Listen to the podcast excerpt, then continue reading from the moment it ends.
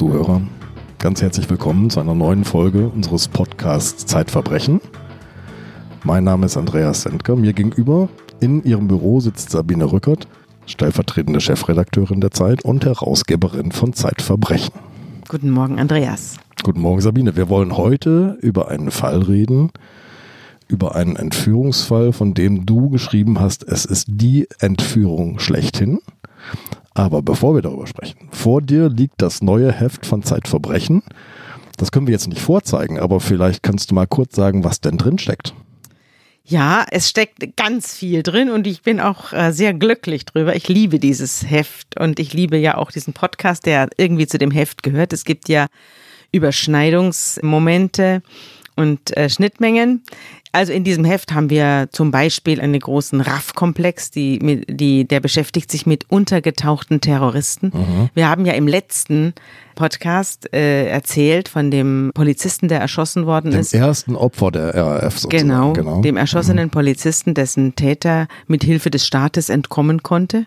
Dieser Fall ist hier auch drin, aber eben nicht nur, sondern wir haben einen großen RAF-Komplex, der sich mit den untergetauchten RAF-Terroristen beschäftigt, die eine neue Identität bekommen haben vom Staat, weil sie sich als Kronzeugen zur Verfügung gestellt haben und die dann an unterschiedlichsten Stellen plötzlich wieder auftauchen. Äh, dann gibt es die Auflösung des Falles Nummer sieben. Wir haben ja im Podcast Nummer sieben über ein entrissenes Kind ja. gesprochen, das seinen Eltern entrissen worden ist durch die bösartige Denunziation einer Nachbarin. Da ist der Vater beschuldigt worden, seine Tochter zu missbrauchen. Ja, und, ja. Zu, und zu misshandeln vor allem. Und diese Familie habe ich wieder aufgesucht und habe geguckt, was aus der Tochter geworden ist. Das ist heute eine erwachsene Frau und es ist eine sehr überraschende Begegnung geworden. Äh, dann ist drin zum Beispiel ein großes Strafrechtsquiz. Ja, ich habe schon ein bisschen äh, geguckt. ja, ähm. da musst du dann Fragen beantworten. Zum Beispiel, dürfen Sie als Beschuldigter die Polizei, die Staatsanwaltschaft oder den Richter belügen? Mhm. Oder kann ein Angeklagter einen voreingenommenen Richter loswerden? Am Solche überraschendsten Fragen. fand ich die Antwort auf die Frage, ob du dafür verurteilt und ins Gefängnis gesteckt werden kannst, wenn du hilfst, eine Leiche zu beseitigen. Ja, genau. Aber die Auflösungen finden wir dann hier äh, herin. Und es ist sehr vergnüglich. Da haben wir uns viel Mühe damit gemacht. Ja, das ist so ein bisschen was da in. Es steht natürlich noch viel mehr drin. Im, im Editorial habe ich natürlich auch auf unseren Podcast hingewiesen. Und wir beide sind mit Bild zu sehen. Was auch drin steckt, ein Schwerpunkt, den du nicht verraten hast, über den wir aber jetzt reden wollen. Ja. Die Entführung schlechthin fand statt am 25. März 1996 um 20.20 Uhr im Hamburger Vorort Blankenese. Ja, da wurde der Zigarettenerbe Jan Philipp Remzma entführt und wurde verschleppt für 33 Tage. Ich glaube, die Remzma-Entführung ist eine, wenn nicht die wichtigste Entführung in Deutschland. Und das hat vor allem den Grund, weil es sich nicht um einen klassischen Multimillionär handelt. Jan Philipp Remzma ist eben nicht, so wie man es in der Bildzeitung manchmal entnimmt, so Paris Hilton oder diese ganzen Nachkommen von berühmten Hotel- oder Ölmagnaten, die dann irgendwie das Geld verjubeln und die Boulevardpresse schaut ihnen dabei zu. Und sie schlagen da Purzelbäume in der Öffentlichkeit. So ist Remzma nie gewesen, sondern äh, Remzma ist äh, immer ein intellektueller Multimillionär gewesen. Und das ist das Besondere an ihm von Anfang an. Und das ist auch das Besondere an dieser Entführung. Denn er hat über diese Entführung dann anschließend ein Buch geschrieben. Mhm. Und das ist eines der interessantesten und besten Bücher, die es über Kriminalfälle überhaupt gibt. Also ein richtig tolles Buch. Ich habe es jetzt auch in Vorbereitung auf diesen Podcast nochmal gelesen und es ist toll. Es ist aber nicht das einzige Buch, das darüber entstanden ist, sondern über 20 Jahre später hat sein Sohn Johann Scherer ebenfalls ein Buch geschrieben über die Entführung seines Vaters er war damals 13 Jahre alt und erzählt das in der Rückschau sozusagen aus dem Blickwinkel eines 13-Jährigen. Und diese Umklammerung des Falls durch zwei Bücher macht ihn so ungewöhnlich und exemplarisch. Dieser Podcast wird unterstützt von Random House Audio und der Hörverlag, die aus Büchern ausgezeichnete Hörbücher machen. Die Empfehlung heute Die Suche von Charlotte Link. In den Hochmooren Englands wird die Leiche eines Mädchens gefunden und es verschwinden noch mehr junge Frauen. Die Ermittlerin von Scotland Yard entdeckt schnell, hier hat jeder Geheimnisse. Die Suche, ein vielschichtiger Kriminalroman zum Hören und Mitfiebern von Random House Audio. Sabine, jetzt lass uns zunächst mal tatsächlich zum 25. März nach Blankenese gehen. Man muss wissen, du hast ja schon geschildert, Remsmar ist intellektueller durch und durch. Er hat immer in seinen Koffern mengenweise Bücher, die er mit sich herumträgt, liest, empfiehlt, verteilt. Es gibt nicht nur ein Wohnhaus aus seinem, auf seinem Anwesen, sondern ein Arbeitshaus, in das er sich dann regelmäßig zurückzieht und wo er auch nicht gestört werden möchte.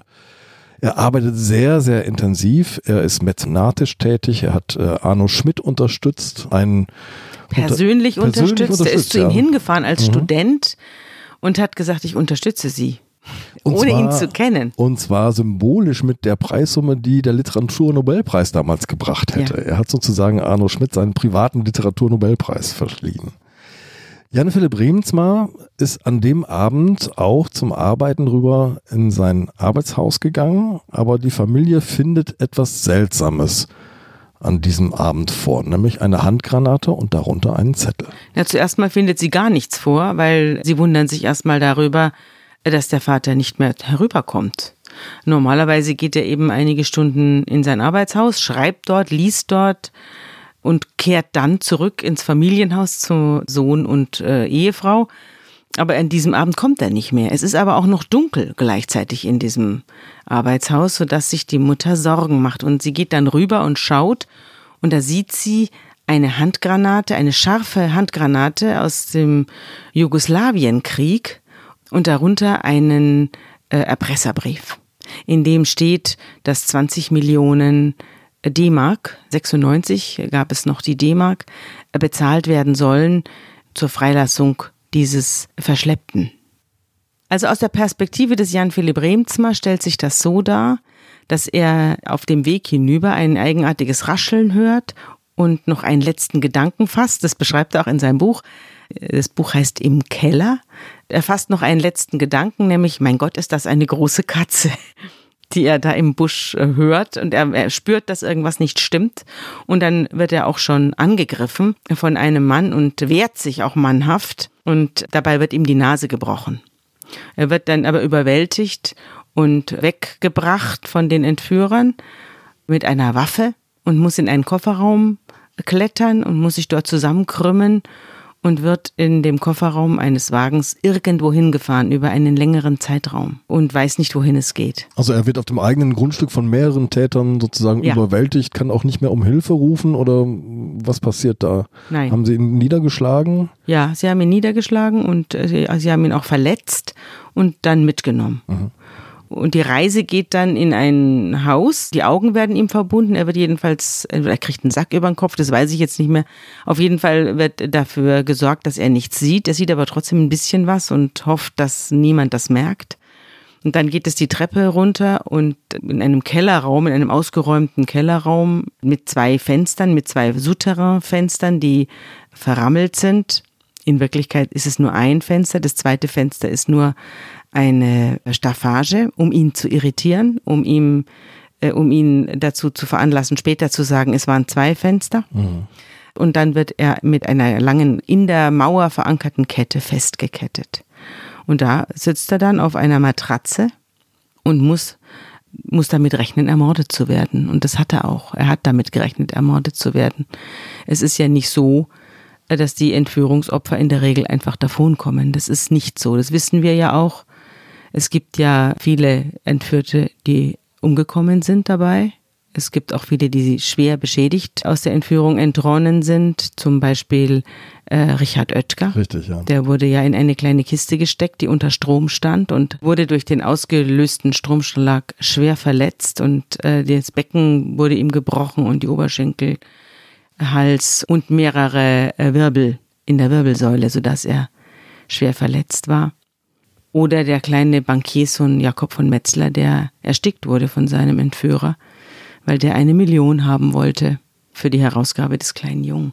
Da können wir gerne noch drüber reden, aber äh, jetzt sind wir erstmal bei Herrn Remsmar und der Frage, wie hoch war die Chance, dass er dabei umkommt. Na, der intelligente Jan Remsmar kann sich natürlich denken, das Entführungsopfer ist später natürlich der beste Zeuge und damit gefährlich für natürlich, die Täter. Natürlich, ja. Also es ist, der, das Entführungsopfer ist immer in dieser prekären Situation, dass es der einzige Zeuge ist.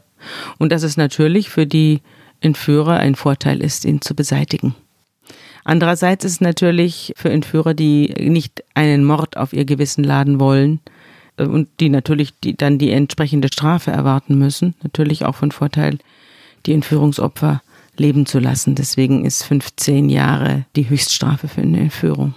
Wir werden später noch darüber reden, dass der Chef der Bande, die Jan-Philipp Remsmar entführt hat, das als pures Geschäft betrachtet hat und darum auch von Anfang an gar nicht in Betracht gezogen hat, sein Opfer umzubringen. Das war klares Kalkül. Ja, aber manchmal entwickeln sich die Dinge ja so, dass man es selbst nicht mehr in der Hand hat.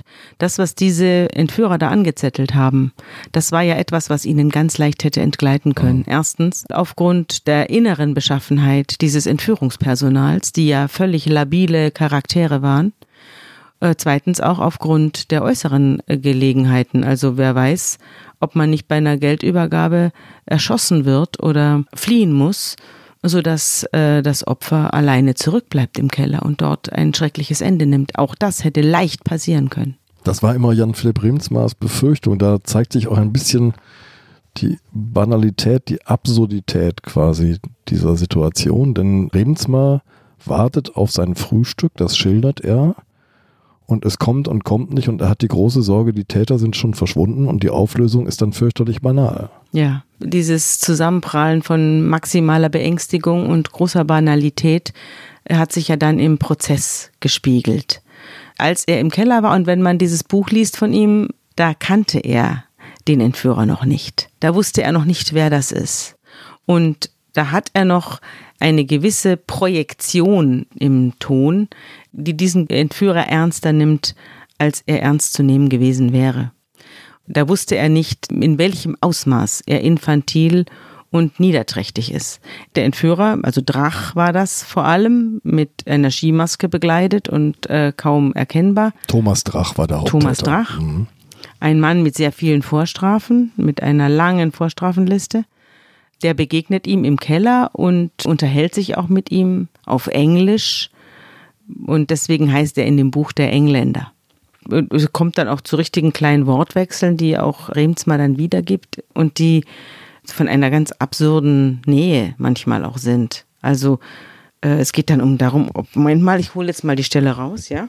Zum Beispiel, zum Beispiel sagt Remsmar äh, zu Drach, also zum Engländer, Money doesn't mean uh, so much to her. Er redet von seiner Frau. For us, it's not an important thing to be very rich. Money is just an instrument to get things done. Und der Engländer erwidert dann, Menschen gewöhnten sich an Geld. This is a nasty world, you know. People are getting killed for less than 20 million. Und dann sagt Rensma, well, you are telling me und schreibt einer der bemerkenswertesten Wortwechsel, den dieser Keller wohl je erlebt hat.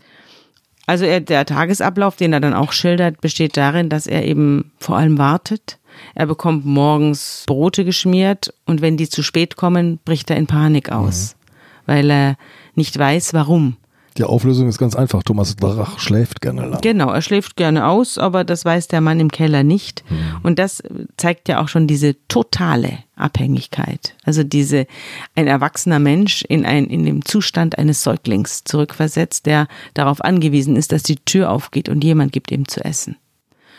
Dann empfindet er die fundamentale Bedrohung, dass einer der Entführer reinkommen könnte und die Maske äh, vergessen haben könnte aufzusetzen. Also dass das dann ihm sozusagen zugerechnet wird. Jetzt hat er mich gesehen. Äh, was hat das, das jetzt Todesurteil für quasi fällt. Genau. Mhm. Dann äh, natürlich die stete Angst im Keller allein zurückgelassen zu werden, entweder durch Flucht oder durch Tötung der Entführer. Dann gibt es einen Kontakt aus dem Keller heraus mit der Familie. Deren Situation erzähle ich anschließend, wenn ich auf, den, auf das Buch des Sohnes zu sprechen komme. Und diese Familie muss irgendwie dazu gebracht werden, diese 20 Millionen zu übergeben oder übergeben zu können, an einem Ort, an dem äh, die Übergabe sicher ist. Und wie findet dieser Kontakt statt? Der Kontakt findet statt durch Anrufe. Mhm. Die Entführer rufen zu Hause bei Remzma an. Diese Anrufe habe ich gehört, als ich in der äh, Hauptverhandlung war. Und der Kontakt kommt durch Briefe zustande. Also Remzma darf der Familie aus dem Keller heraus schreiben und die äh, Verbrecher bringen das dann in den Postverkehr. Und es gibt noch einen dritten Weg, das ist über die Hamburger Morgenpost. Da gibt es jede Woche oder in regelmäßigen Abständen Kontakt äh, über äh, Kontaktanzeigen. Alles Gute an Katrin. An Katrin, so heißt die Frau des Jan Philipp Remsmar. Und da werden dann mehr oder weniger verklausulierte Kontaktanzeigen geschaltet in denen dann Informationen für die jeweils andere Seite enthalten sind. Lass uns ganz kurz über die Hamburger Presse reden, denn es gibt eine Besonderheit. Die Journalisten in Hamburg erfahren relativ früh von dieser Entführung, aber ähm, man einigt sich sehr rasch darauf, die Polizei dringt darauf und die Presse hält sich daran, nicht zu berichten. Ja, wir auch. Ich war damals junge Redakteurin im Dossier. Ich wusste, dass Jan Philipp Remsma entführt ist. Und ich wusste auch, dass wir da recherchieren, aber ich wusste auch, dass man darüber nicht reden darf. Wir haben auch innerhalb äh, der Zeitung nicht darüber geredet. Wir haben innerhalb des Ressorts damals darüber gesprochen, aber nicht, da wurde kein großes Ding draus gedreht in der Zeit. Wir haben dann auch berichtet, aber erst später, als Jan Philipp Remsmar freigelassen mhm. worden war. Machen wir die Klammer wieder zu und kommen zurück zu den Briefen. Der intelligente, sehr belesene, literarisch versierte Jan, Rem, Jan Philipp Remsmar versteckt in seinen Briefen kleine Hinweise. Ja, er versteckt kleine Hinweise, äh, die aber so viel voraussetzen an Wissen, dass niemand sie versteht. Diese Hinweise werden nicht gefunden, weil man dazu zu viel gelesen haben müsste. Also er spielt an auf Faust 2 und ich habe Faust 2 mal im Theater gesehen oder ich habe es auch in der Schule mal gelesen. Es ist ein sehr, sehr umfassendes Werk. Oder Dostoevsky, da zitiert er aus einem, aus einer Geschichte, die heißt Unter der Schwelle heißt es. In dieser Überschrift habe ich die Geschichte gelesen. Da geht es um einen Mann, der aus dem Keller heraus Wutfetzen in die Welt schleudert. Und äh, durch diese Anspielung hat er gehofft, dass die äh, Leser dieses Briefes erkennen, dass er irgendwo im Keller eingesperrt ist. Aber das hat niemand erkannt. Das musste er später selbst auflösen. Also manchmal wird, wird einem das sozusagen selbst zum Verhängnis, wenn man zu viel weiß. Wir reden jetzt schon ganz lange über den Keller. Wir können vielleicht jetzt einmal sagen, durch den Gang der Ereignisse, auch durch das Versagen der Hamburger Polizei, verbringt Jan Philipp Rehms mal 33 Tage in diesem Keller. Und, Viereinhalb Wochen, ja. Ja. Er schreibt, ich habe erleben müssen, wie zerstörerisch Hoffnung sein kann. Mhm. Und das bezieht sich, glaube ich, vor allem auf die gescheiterten Versuche, das Lösegeld zu übergeben und Jan Philipp Rems mal wieder frei zu bekommen. Ja, die Entführer haben äh, immer gemerkt, dass sehr viel Polizei da ist und haben deswegen das Lösegeld nicht aufgenommen an den verschiedenen Orten, an denen verabredet wurde. Und das hat er natürlich mitbekommen und das wurde ihm auch mitgeteilt, dass hier irgendein Großversagen auf der anderen Seite stattfinden soll, sodass am Schluss, als das Lösegeld dann wirklich gezahlt wurde, wurde das ohne die Polizei gemacht. Die Ehefrau von Jan Philipp Remsmar hat die Polizei dann gebeten zu gehen und das Haus zu verlassen. Die Übergabe fand dann statt durch zwei Personen, äh, denen Jan Philipp Remsmar vertraut hat. Äh, das war ein Pfarrer und ein weiterer Bekannter. Und diese beiden haben die Übergabe dann hingekriegt im Wald. Sie sind mit einem Auto in den Wald gefahren, haben das Geld. Inzwischen waren es 30 Millionen. Die Entführer sind ja dann nochmal 10 Millionen hochgegangen, äh, weil sie so viel Umstände hatten mit diesem Entführten. Und äh, haben das Auto dann mit dem Betrag im Wald stehen lassen und sind gegangen. Die Entführer haben dann das Auto aufgenommen, haben es äh, woanders hingefahren und haben dabei noch einen Totalschaden angerichtet, haben Jan Philipp Remzma dann laufen lassen. Mhm. Und da gibt es eine wunderbare Stelle in seinem Buch, als er erzählt, wie er da durch den Wald tappt und mit der Frage kämpft, ob er diesen Entführer, diesen Drach wirklich nicht mehr sehen will oder ob er ihn eben gerade doch nochmal sehen will, und vor zwar Gericht. vor Gericht, ja. Mhm. Und dann tappt er durch den Wald und sagt, das hat man ja heutzutage auch nicht alle Tage, dass man aus einem Wald voller Räuber in die Zivilisation ins Licht zurückkehrt. Und dann klopft er an eine Tür und da wird ihm dann aufgetan und dann sagt er, ich bin überfallen worden. Hm. Es gibt einige Absurditäten auch um diese Geldübergaben, diese Geldmengen, zu denen wir später vielleicht nochmal kommen werden. Es ist der 26. April 1996, die Freilassung von Jan Philipp Remsmann. 43 Stunden hat es gedauert von der Geldübergabe, bis er dann schließlich freigelassen wurde. Jetzt wenden wir doch noch einmal zurück den Blick in die Familie hinein, in das Haus. Was passiert im Haus des Entführten? Das ist voll mit Polizei jetzt plötzlich dann. Ja, die, das Haus des Entführten ist voll mit Polizei und äh, diese Geschichte erzählt jetzt wiederum der Sohn. Ich habe ihn interviewt. Das Interview mit dem, mit dem Johann Scherer ist im aktuellen Kriminalmagazin. Ich habe auch dazu gestellt die damalige Gerichtsreportage, die ich äh, geschrieben habe über den Prozess gegen Thomas Drach. Und dabei habe ich auch, also während des Prozesses habe ich auch Jan Philipp Remsmar selber interviewt, wie er diesen Prozess empfindet. Da kommen wir aber gleich noch drauf, wenn wir über den Prozess reden. Die Geschichte, was im Hause Remsmar los war, das kann man äh, dem Buch Wir sind dann wohl die Angehörigen entnehmen, das sein Sohn 20 Jahre später geschrieben hat. Und das Verrückte an diesem Buch ist eben, dass es ähm, sowohl ziemlich akribisch, also man denkt sich manchmal, hat er Tagebuch geführt, mhm. ziemlich akribisch berichtet, was alles genau vorgefallen ist, von Tag zu Tag sozusagen. Im Hause, also das Warten auf die Anrufe, die Angst der Mutter, die Polizei, die auf der einen Seite sich als sehr fürsorglich erweist und als sehr ähm, als Anlehnungspartner mit diesen persönlichen Betreuern auf der anderen Seite eben äh, dann unglaublichen Mist baut. Also zum Beispiel der Erpresser ruft an und sagt, in einer halben Stunde möchten wir da und da das Geld sehen, so ungefähr. Also sehr kurze Fristen werden da genannt. Und dann ist das Fahrzeug nicht da. Sie haben ein präpariertes Fahrzeug, das so aussehen soll wie das Fahrzeug der Remsmas, das aber präpariert ist und das kommt dann nicht und dann kommt es doch und dann sieht es aber ganz anders aus und die falsche Farbe und falsches Kennzeichen und dann haut das alles nicht hin. Das merken die Entführer dann natürlich. Dann beginnt eine riesige Schnitzeljagd, die ihm nichts mündet. Und so zu solchen Schnitzeljagden kommt es häufiger und irgendwann äh, ist dann die Situation wirklich ernst, weil eine Eskalation beginnt. Die Polizei reagiert aufgebracht und die Entführer auch. Und das ist, dann wird es eben richtig gefährlich.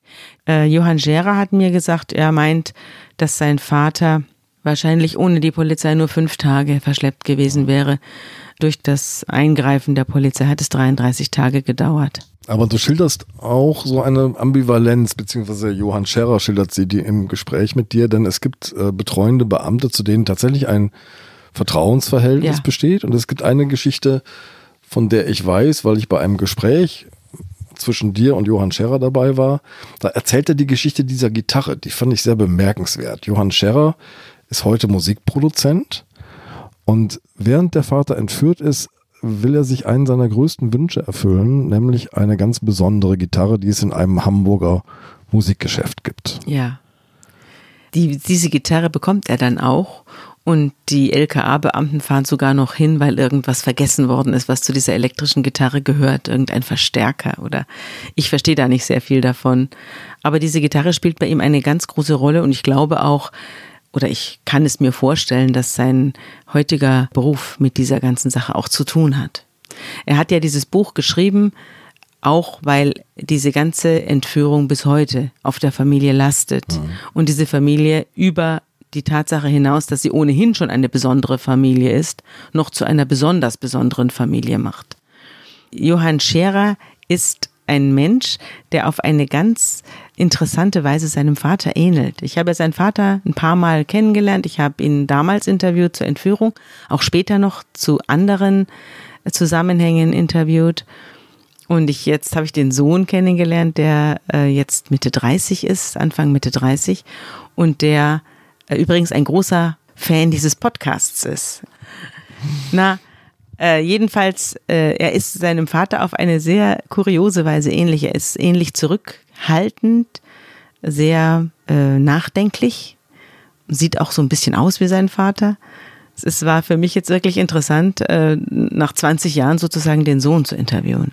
Das habe ich auch noch nicht erlebt.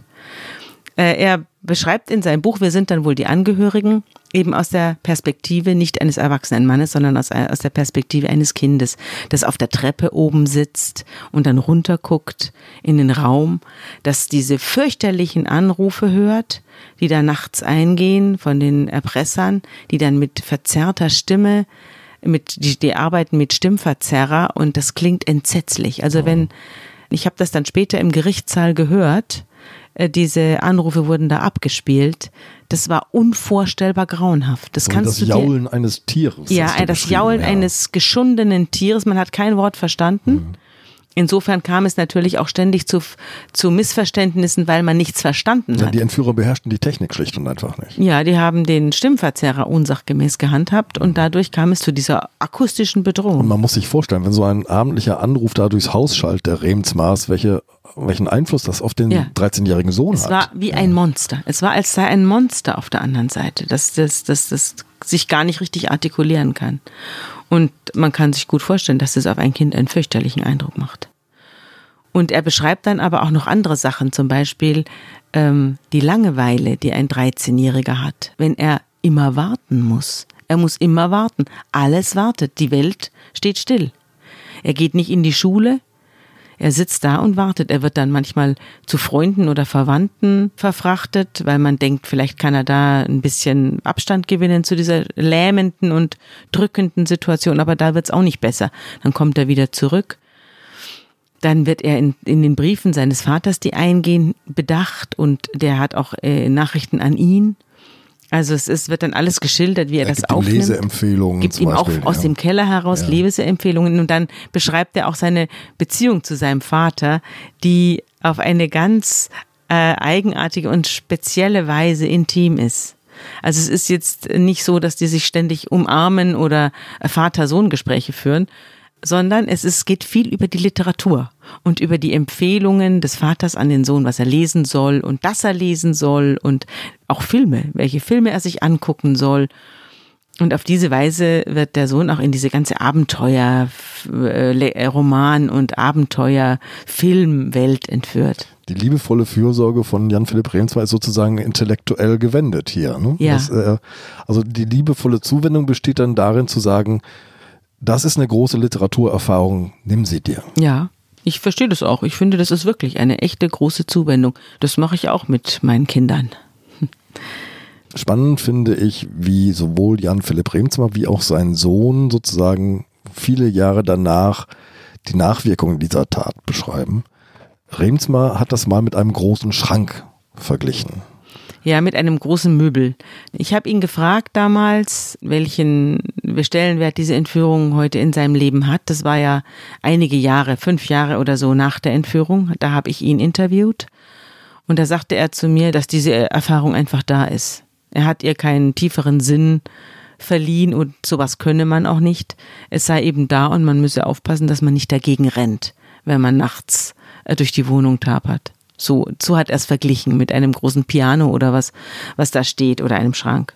Und der Sohn ist natürlich auch immer unter dem Schatten dieser Entführung aufgewachsen. Ähm, er heißt nicht wie sein Vater. Er heißt nicht Remzma. Also der Name ist jetzt nicht sofort äh, gewärtig, aber in dem Moment, wo er seine Hintergründe lüftet in, oder sich zu erkennen gibt, wer er ist, äh, sagt er, googeln die Leute und dann ist wieder diese Distanz und das Geld steht zwischen ihm und der Welt und auch eben diese Entführung, die ja auch maßgeblich mit Geld zu tun hat. Aber man muss auch nochmal ganz deutlich machen, das ist heute gar nicht mehr so richtig klar und nachvollziehbar, weil der Name Remsmar halt jetzt ein sehr bekannter ist. Tatsächlich war es vor der Entführung gar nicht so sehr so. Der Jan-Philipp Remsmar lebte ja, wie wir schon beschrieben haben, sehr zurückhaltend. Und der Name Remsmar war jetzt nicht so ein sehr populärer, wie andere sozusagen reiche Familien sehr, sehr bekannter und präsenter Name. Präsent geworden ist der Name erst durch die Entführung so Ja, richtig. und durch das Buch. Ich meine, Anton Schlecker wurde auch entführt und Richard Oetker wurde auch entführt. Diese Entführungen hat man vergessen. äh, weil sie nicht aufgearbeitet wurden. Die Entführung des Jan Philipp Remsma ist deswegen so berühmt, weil sein Buch im Keller erschienen ist und weil er darüber, über diese innere Situation der vollkommenen Isolation schreibt und unglaublich analysiert, in welchem Zustand er damals war und diesen Zustand aus der Welt gefallen nennt. Mhm. Also als ein Mensch, der eine Zeit lang aus der Welt gefallen ist und der sich von diesem Zustand des aus der Welt gefallen Seins nicht mehr erholt. Also das ist ein Zustand, der dann doch nicht mehr aufhört. Also in einer gewissen Weise. Und so endet das Buch aus. Es endet mit einer ganz merkwürdigen Betrachtung. Er schreibt zum Beispiel hier, er schreibt von sich in der dritten Person, wenn er von sich im Keller schreibt. Als sein Sohn noch klein geworden war, hatte er für runterfallen, wegfallen gesagt. Das war immer recht eindrücklich gewesen. Oh, weggefallen. Jetzt war er der Vater irgendwie weggefallen. Dieses Gefühl war schlimmer noch als die andauernde Todesangst, in den nächsten 33 Tagen das Beherrschende, weggefallen zu sein, irgendwie aus der Welt, für das, was andere hatten erleben müssen, hatte ich mehrfach die Metapher aus der Welt fallen gewählt und auf unangenehm unmittelbare Weise lernte er jetzt, dass diese Metapher sehr präzise das Gefühl enthielt, das von nun an für die gesamte Zeit von ihm Besitz ergriff. Und dann zitierte er aus einem Kinderbuch, das er seinem Sohn vorgelesen hat, einen Reim. Das Buch heißt Barbro Lindgren Enskoks Das wilde Hänschen und sein Hund. Das ging also schon sehr früh los mit der Lektüre. Und das äh, wurde von James Krüss ins Deutsche übersetzt und das fällt ihm im Keller ein. Das wilde Hänschen fliegt auf seinem Stoffhund mit all seinen anderen Stofftieren durch den Weltraum und jetzt geht's los. Beim Fliegen aber fällt die Maus, weh, aus ihrem Pulk heraus. Man ruft, man fragt, was ist zu tun? Fällt sie ins Bodenlose nun? Da sagt das wilde Hänschen, dies Mäuslein lieb und rund, fällt stets hinab von irgendwas, warum nicht auch vom Hund? Beruhiget euch und wartet, bis das es fertig fällt, denn niemand fällt ins Nirgendwo und nichts fällt aus der Welt. Und da erkennt er im Keller, dass das nicht stimmt.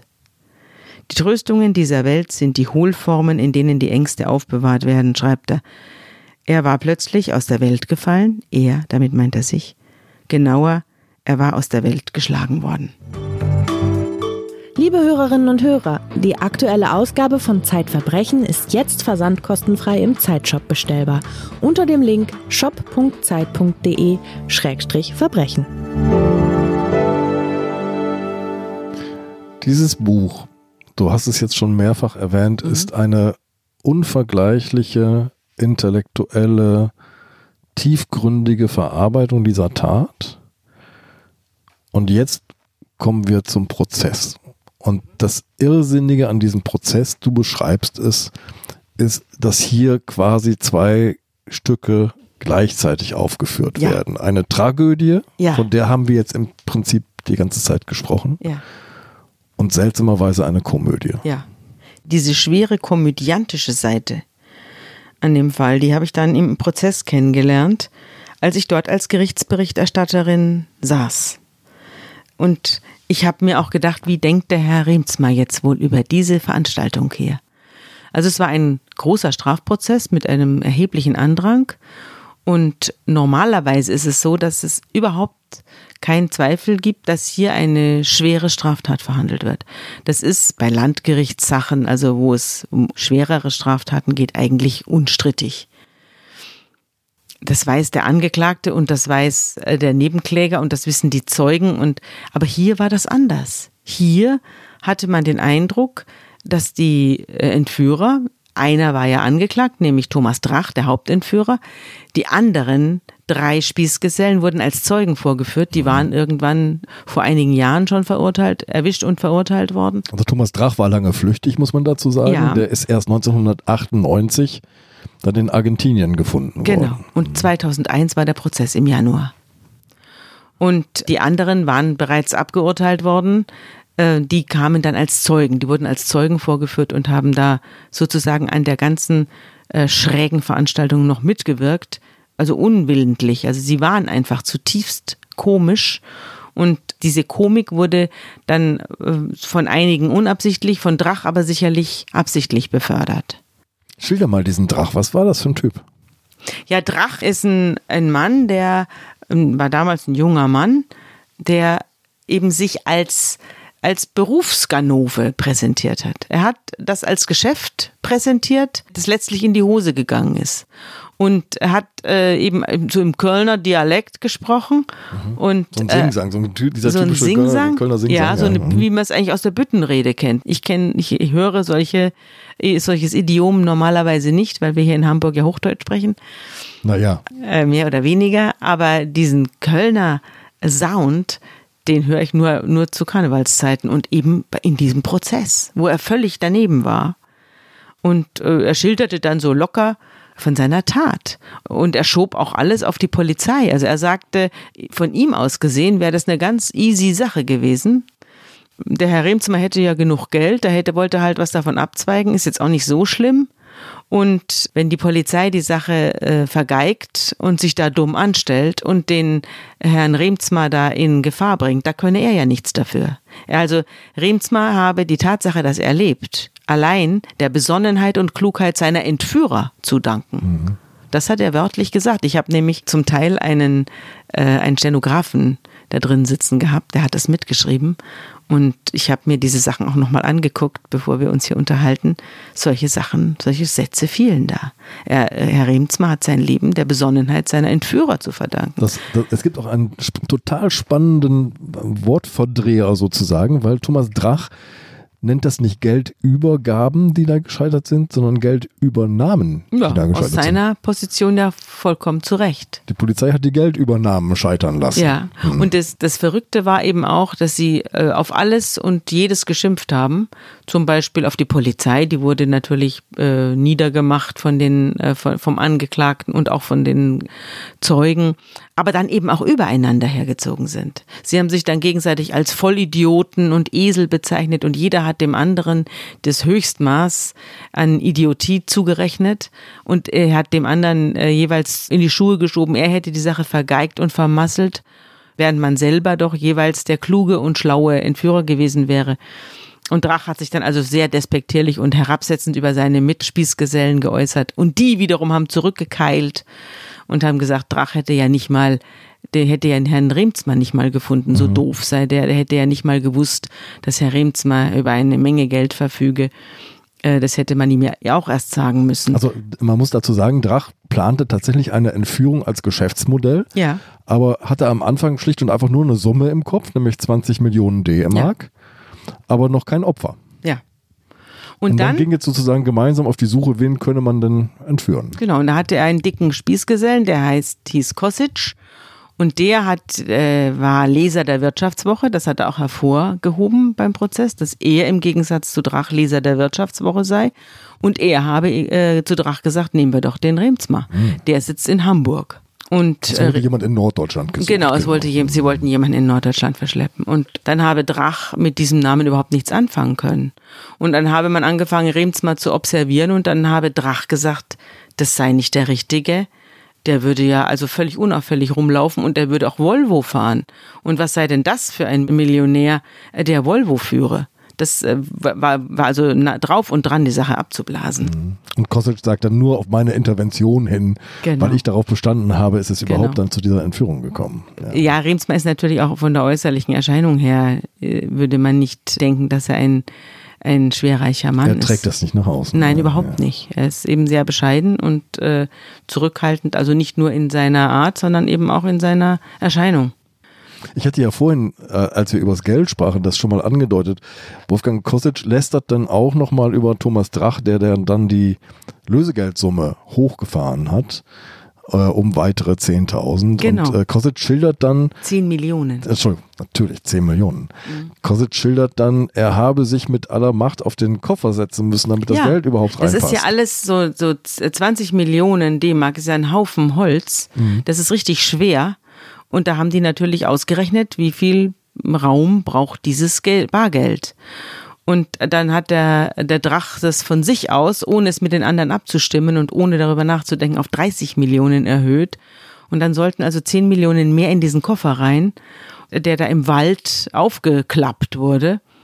Und dann hat man festgestellt, dass das da nicht reinpasst. Mhm. Und dann musste der dicke Kosic sich auf diesen Koffer setzen. Das wurde dann auch diese Szene vor. und Ja. musste dann da mit seinem dicken Hintern dafür sorgen, dass der Koffer zugeht. Und es hat er sich dann auch noch angerechnet, dass ohne ihn nicht mal der Koffer zugegangen wäre. Während der blöde Drach hätte das nicht mal berücksichtigt, dass man hier äh, entsprechende äh, Volumina berechnen muss. Unfassbar. Und das Da waren eben so die, das waren eben so die Scharmützel da, die da ständig stattfanden. Und Kosic hat dann auch geschildert, wie er vor dem Institut für Sozialforschung, das Remsmar gegründet hat, 1984. Und in dem er äh, damals Hamburger jedenfalls. Mittelweg, ja. ja, am Hamburger Mittelweg ist ja sehr bekannt, das Institut für Sozialforschung. Und da hat eben der dicke Kosic sich da aufgestellt und hat da dieses, äh, dieses Institut belauert. Und da schien es ihm auf die, auf die Glatze und es brannte fürchterlich. Das wird dann auch alles auch, ja. geschildert und dass der Herr Remzmer da immer vorne reinging, aber nicht mehr rauskam. Es gab offenbar einen Hinterausgang, den er nicht gefunden hat. Und diese ganzen grotesken, Ver dass er keinen Parkplatz gefunden hat, dass er den Professor Remzmer, wie er immer gesagt hat, nicht so richtig beschatten konnte, weil er keinen Parkplatz gefunden hat. Und das waren so die Problematiken, die da also die Entführer beschäftigt haben. Es ist ein seltsames Bild, das sich da ergibt. Die Täter schildern sich zum Teil als Opfer der Umstände, Mhm. beschuldigen sich gegenseitig. Thomas Drach ist aber der völligen Überzeugung, so tritt er auch auf, dass er sich dieses äh, äh, erpresste Geld eigentlich wirklich verdient hat. Oder? Ja. ja. Es war sein Risiko, das war äh, sein Job und darum war er auch ziemlich sauer, äh, dass er das Geld dann äh, über die Jahre alles wieder verloren hat. Angeblich hat er heute nichts mehr, aber man weiß nicht so genau, wo das Geld geblieben ist. Es äh, gab wohl eine große Geldwaschaktion mit russischen Mafiosi, die auch erheblich dann äh, sich dabei bedient haben. Und dann hat man noch untereinander, ist man dann noch in Streit und Händel ausgebrochen. Also es äh, irgendwie blieb dann am Schluss nichts übrig. Ich habe nachgelesen, ein Teil der Summe ist in Schweizer Franken ausgezahlt worden. Das wollten die Entführer so. Und etwas, was noch nicht wieder aufgetaucht ist, Geld, das noch nicht wieder aufgetaucht ist, ist eine heute ungültige Serie. Das heißt, wenn die auftauchen würde noch, dann könnte man sie nur bei der Schweizer Nationalbank einlösen. Das würde natürlich registriert werden. Ja gut, dann warten die da wahrscheinlich drauf, dass einer Geld. kommt. Herr, Herr Drach ist ja wieder aus der Haft entlassen worden. Er hat 14,5 Jahre bekommen. Und ähm, ja, mal sehen, vielleicht kommt er ja noch.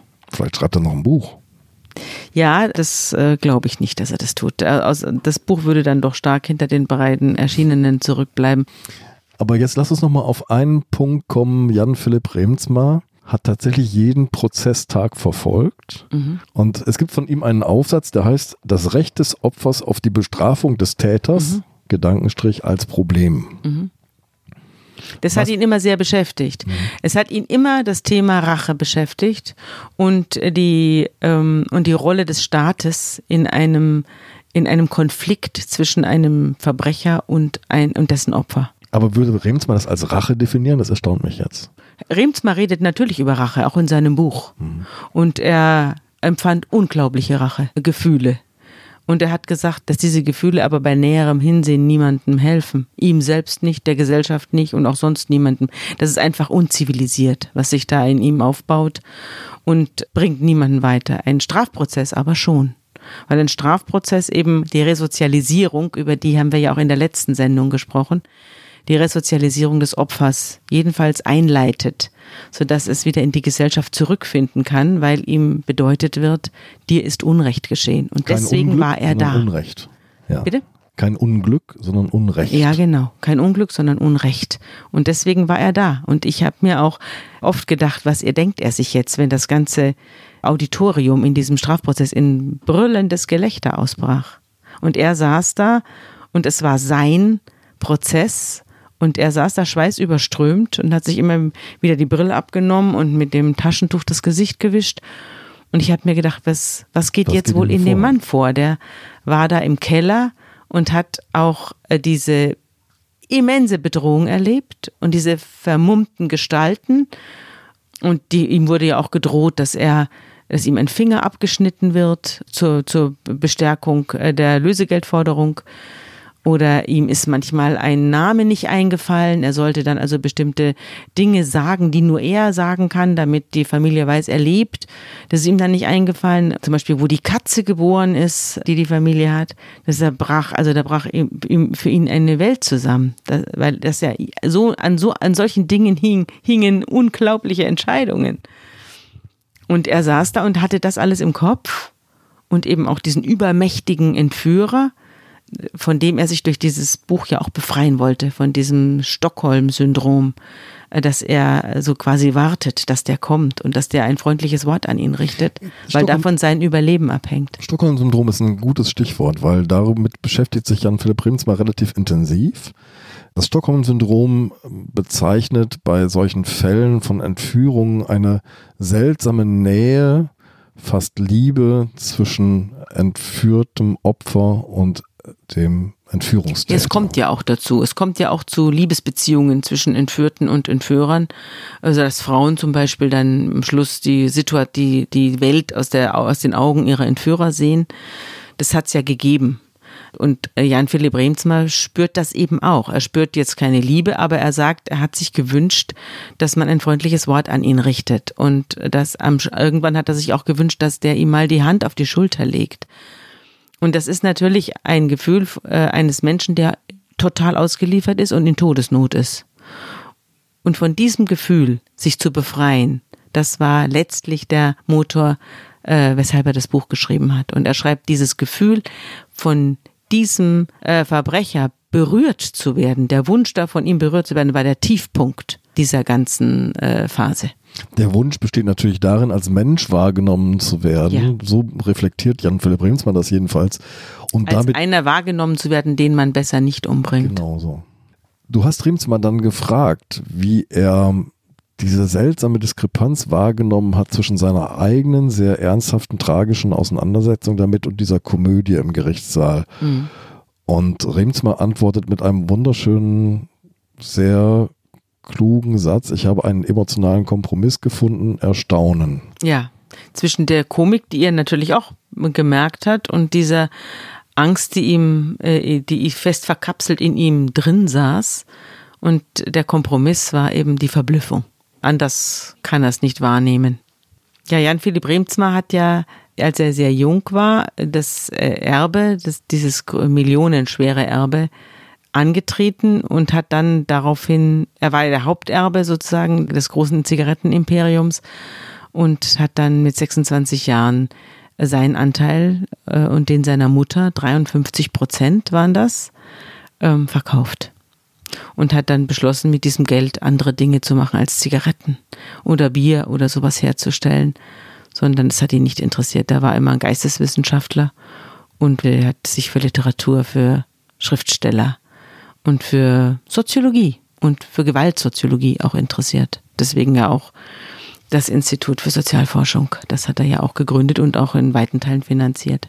Die Gewalt ist wirklich zum großen Thema dann von Jan Philipp Bremsmar geworden. Er hat viel an Forschung über Gewalt, soziologischer Forschung über Gewalt finanziert.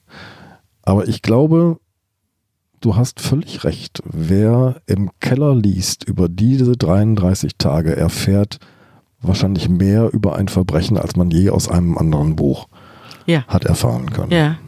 Und das Interessante war, dass er letztlich irgendwie un, in diesem Buch, ich weiß nicht, wie es ihm heute geht, aber das Buch endet irgendwie ungetröstet, finde ich.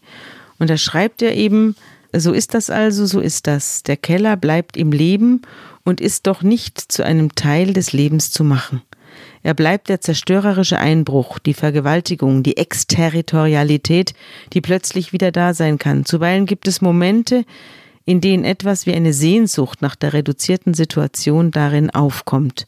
Wenn das Leben zu schwierig wird, verglichen mit den Schwierigkeiten zu wenig lohnend erscheint, kann es sein, dass der Wunsch entsteht, wieder eine Kette am Fuß zu haben, wieder in einem sehr kleinen Raum zu sein, der so gut bekannt ist wie die ganze Welt nicht.